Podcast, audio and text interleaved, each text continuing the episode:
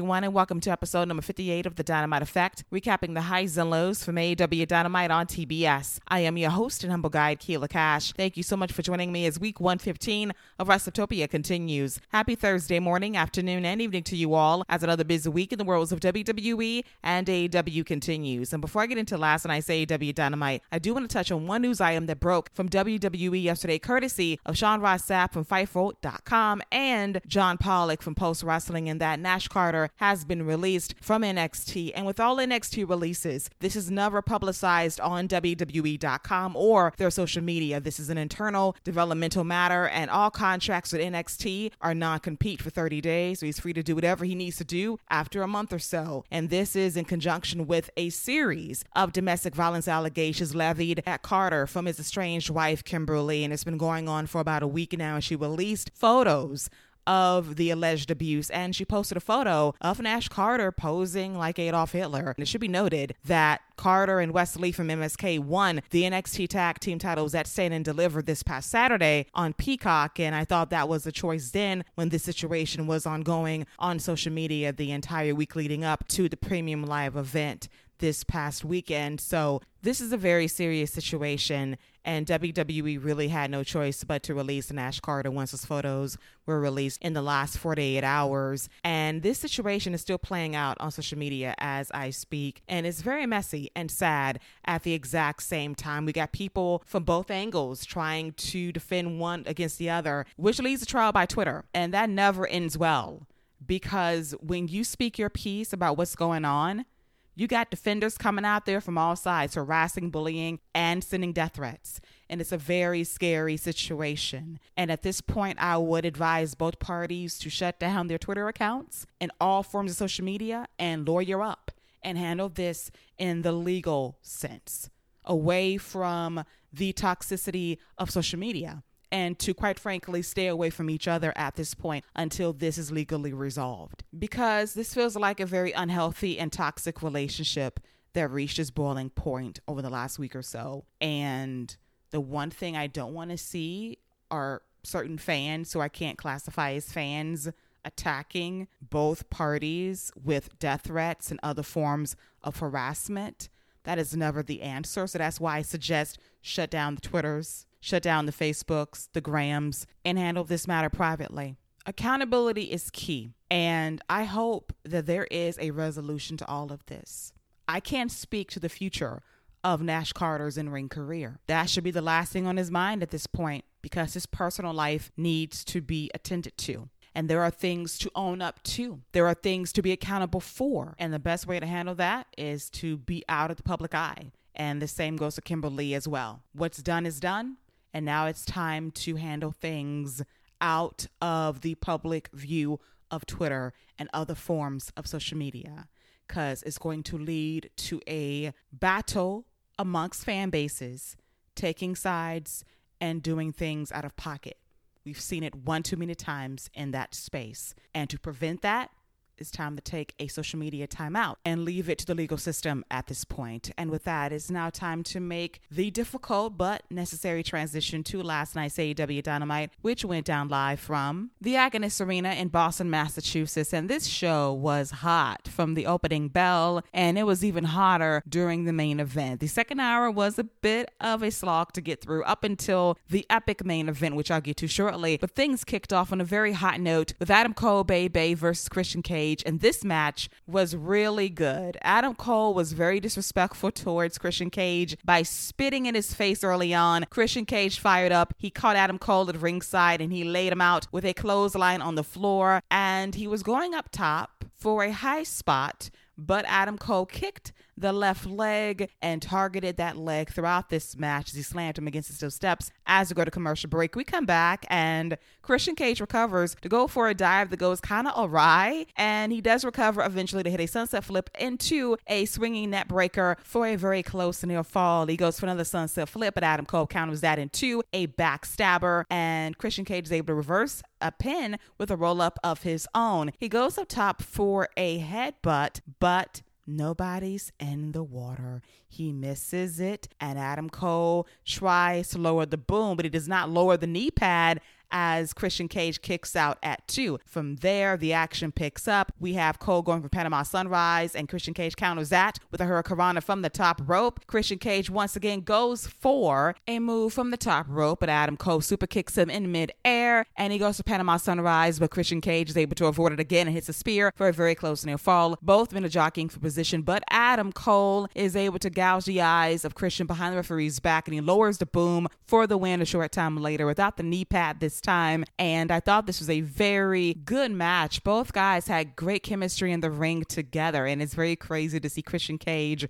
and Adam Cole in a wrestling match in 2022 because Christian Cage was retired for years up until last year when he made his return at the 2021 Royal Rumble, then made his big debut at AEW Revolution last March, and he's been on a run ever since. It's been a renaissance for Mr. Cage, and to have a match with Adam Cole in the 2022s is truly awesome to see. And Adam Cole is continuing to deliver banger after banger on Dynamite Rampage and pay per view. And after the match is over, Red Dragons Bobby Fish and Kyle O'Reilly attack Christian Cage at ringside. But fortunately, the AEW World Tag Team Champions Jungle Boy and Luchasaurus make the save and they fight off Red Dragon, which leads to Hangman Adam Page, the reigning defending AEW World Champion, coming out to confront Adam Cole because Adam Cole wants a shot at this championship so bad that he stole it a couple of weeks ago.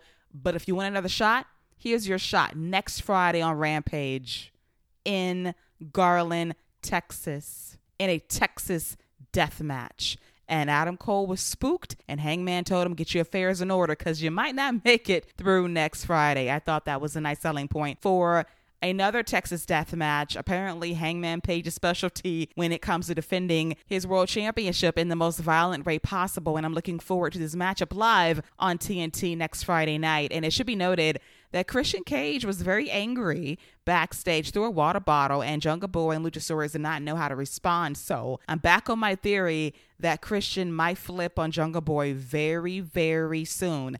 Let's not forget that Jungle Boy eliminated Christian Cage from that Casino Battle Royale last May at Double or Nothing and Christian Cage has not forgotten about that. He might be palling around with Jungle Boy and Luchasaurus, but the knife is still in his hand to stab Jungle Boy in the back, figuratively, of course, at any given moment. And that moment might come next Wednesday when Jungle Boy and Luchasaurus defend the AEW World Tag Team titles against Red Dragons, Bobby Fish, and Kyle O'Reilly. Next up is the debut of Samoa Joe in AEW. And amongst all the craziness surrounding WrestleMania weekend was Supercard of Honor from Ring of Honor, and it was a great pay per view going down in Dallas, Texas around the same time as SmackDown Rampage and the WWE Hall of Fame. So it was a crazy weekend, but a lot of eyeballs were on Ring of Honor, and Samoa Joe showed up at the end to confront Jay Lethal and Sanjay Dutt. So I really dig Samoa Joe back in Ring of Honor and moonlighting on AEW as well as he faced off against Max Caster in an Owen Hart Cup Foundation qualifying match. And Max Caster had bars for Samoa Joe's injuries, his firing from NXT, and how AEW smoked them in the ratings while Samoa Joe was champion. So he had shade for days, and Samoa Joe laughed at it, but then he beat this guy's ass for a good two to three minutes. And a slight distraction from Anthony Bowens allowed Max Caster to briefly gain the advantage with some stiff forearm strikes to Samoa Joe.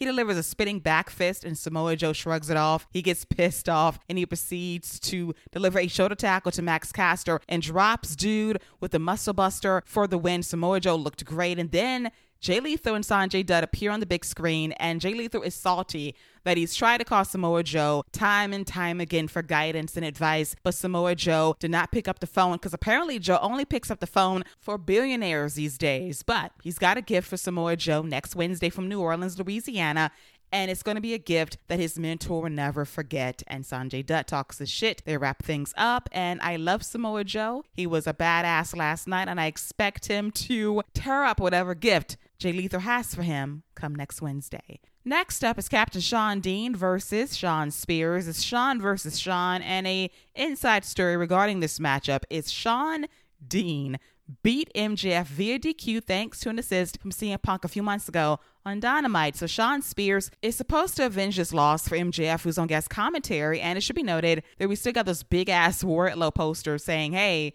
if you see this guy, report him immediately. He is banned from the building. So Shawn Spears is going for the C4, but we cut backstage suddenly to a slew of security guards laid out and we see Wardlow whooping ass backstage, attacking all the security guards. He makes his way to ringside and he is stopped by a fleet of security guards. And as this is happening, Captain Shawn Dean rolls up Shawn Spears for the win. MJF is apoplectic, and Wardlow has a big smile on his face saying, Hey, listen, I didn't get you this week, but I cost you the victory, which makes that a win for me, at least for this week. And I love the bravado and the badassery of Wardlow. One day he would get his hands on Shawn Spears and hopefully delivers 10 power bombs in honor of Tye Dillinger's run in NXT. One can only hope, but we'll see as we continue to slow burn MJF and Wardlow, presumably at double or nothing in May. Next up is Eddie Kingston, Santana, and Ortiz jumping the Jericho Appreciation Society on site backstage. They beat their ass earlier in the day, and Eddie Kingston grabs a flat screen TV and throws it in the direction of Jericho and company. But they flee in an SUV, and that leads to Kingston, Santana, and Ortiz cutting a promo in the ring. And Eddie Kingston says it's on site with Jericho, regardless if that man is out with his wife and kids for dinner, it's on site. And he tells his minions, ranging from Magic Daddy or whoever they're called, is on site with you too. Hey, Daniel Garcia, I know where you live, so you know it's on site when it comes to you as well. And Santana calls the Jericho Appreciation Society the Jericho Bitch Society, and it's on site all day. Ortiz echoes the on site mentality, and Eddie Kingston is all about being on site. And on site is the order of the day. And I love the fire. I love the energy from Eddie Kingston because he is the fucking coolest, realest dude in the room. And this promo was every indication of that last night. Next up is a tables match between the Hardys and the Butcher and the Blade. And with all due respect to both teams, this match conceptually sucked. This was the most confusing tables match I've ever seen. The announcers were playing it by ear the entire time, saying, if you are not offensively put through a table, if you put yourself through a table, it does not count. If a member of the tag team goes through the table first, they're eliminated, but it's no disqualification, which means, hey, they can still play a role in the match and the finish, which happened involving Matt and Jeff Hardy. And this just created a hot ass mess situation that was very hard to sift through. So we had the butcher and the blade set a table up like an incline in the ring, and they put Hardy on the table, but not through the table completely. But somehow that counted as an elimination as we go picture in picture. We come back and Matt Hardy delivers an elbow drop to the butcher that puts him through the table, and he's supposed to be eliminated, but he can still help out the blade. So Jeff's at ringside. He's laid out for a bit, and the butcher and the blade double team Matt Hardy. They're going to put him through a table via suplex spot, but Jeff Hardy moves the table out of the way, and eventually we have Twist of Fates all around to Butcher and Blade, and the Hardy set up two tables at ringside side by side, and Jeff grabs a ladder. You know it's going to happen. So they put the blade on the table. Jeff Hardy, who's been eliminated, who is technically the illegal man in this match, climbs the ladder to the tippy top and he delivers a swanton bomb to the blade to win the match. And this was a hot ass mess in terms of execution and the rules not making sense. Poor Excalibur, Tony Schiavone, and Jim Ross for trying to guide us through this because they didn't even know what the hell was going on. It was just a mess in terms of what was supposed to happen and how it was supposed to happen. And I didn't like it. I thought it was just a way for Jeff to put somebody through a table. And if that was the case, you simply have Jeff Hardy versus the Blade do the work and produce magic. That would be option two to make this as simplistic as possible this is a rare case where AEW overthought the table match concept and convoluted it to hell for reasons I do not understand. Nice bump by Jeff per the usual, but conceptually, this was a miss. Next up is Hikaru Shida versus Julia Hart in a Owen Hart Cup Foundation qualifying match, and this match fell apart at the end.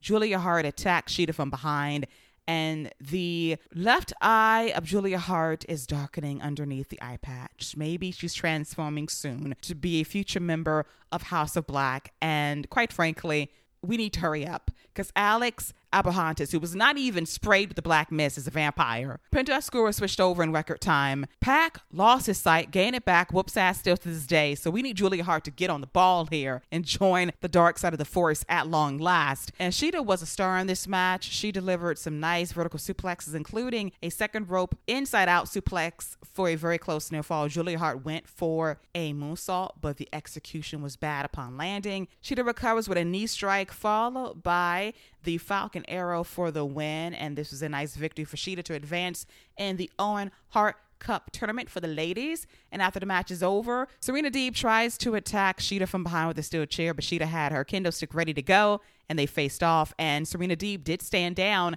to wrap up this segment. They've had three matches on Dynamite in the last four or five months.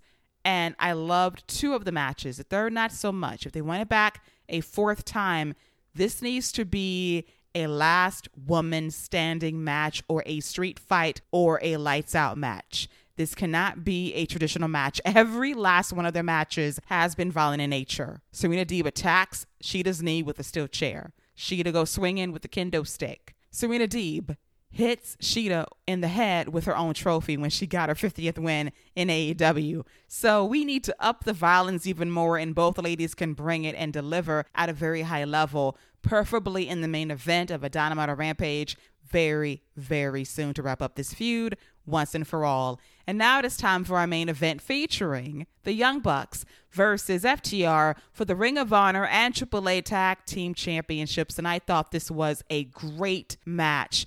FTR are absolutely over as baby faces. Who would have thunk that six years ago, dating back to their time on NXT?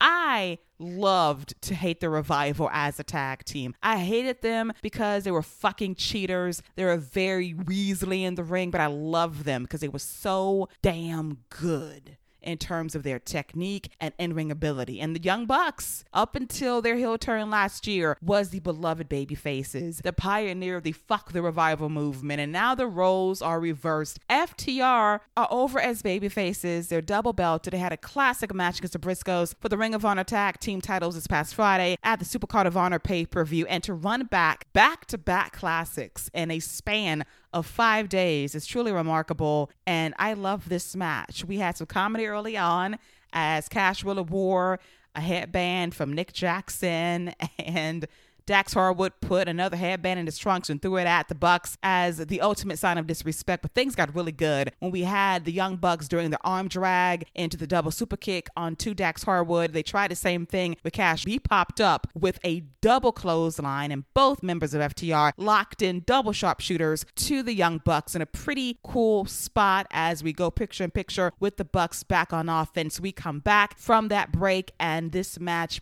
picks up steam in a hurry as some miscommunication from the Bucks opens the door for Cash Wheeler to make the hot tag, and he goes crazy on the Bucks by suplexing one on top of the other. Then he cradles Matt a few times for some very close near falls before hitting a stuff pile driver on Matt for a close two count. From there, Cash suplex Nick onto the ring apron, which happens to be, you guessed it, the hardest part of the ring. And from there, we have Dax and Cash going for the Powerplex spot where Dax delivers a superplex to Matt Jackson. And of course, Cash follows things up with a splash to Matt, but he was cut off by Nick, who delivered a jumping hurricanrana from the top rope to lay out Cash Wheeler. From there, the Bucks double team Cash for a bit, and as Nick goes for a moonsault on the outside, Dax catches him in midair and turns it into a brainbuster on the floor in a pretty sweet spot. With the official distracted, the Bucks deliver a low blow to Cash Cash Wheeler, and they hit the big rig on Cash for a very close near fall that pops the crowd. They thought they had him dead to rights, so they go for the more bang for your buck, followed by the 450 senton combo,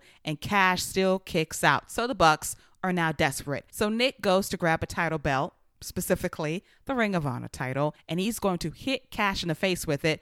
But there's a tug of war between Dax and Nick. Nick wins this battle, and behind the referee's back, or shall I say, that the referee was in clear view of this. Rick Knox was right there seeing Nick Jackson hit Cash Wheeler in the face with the Ring of Honor tag team title belt. And then Matt rolls up Cash, but he kicks out, thankfully.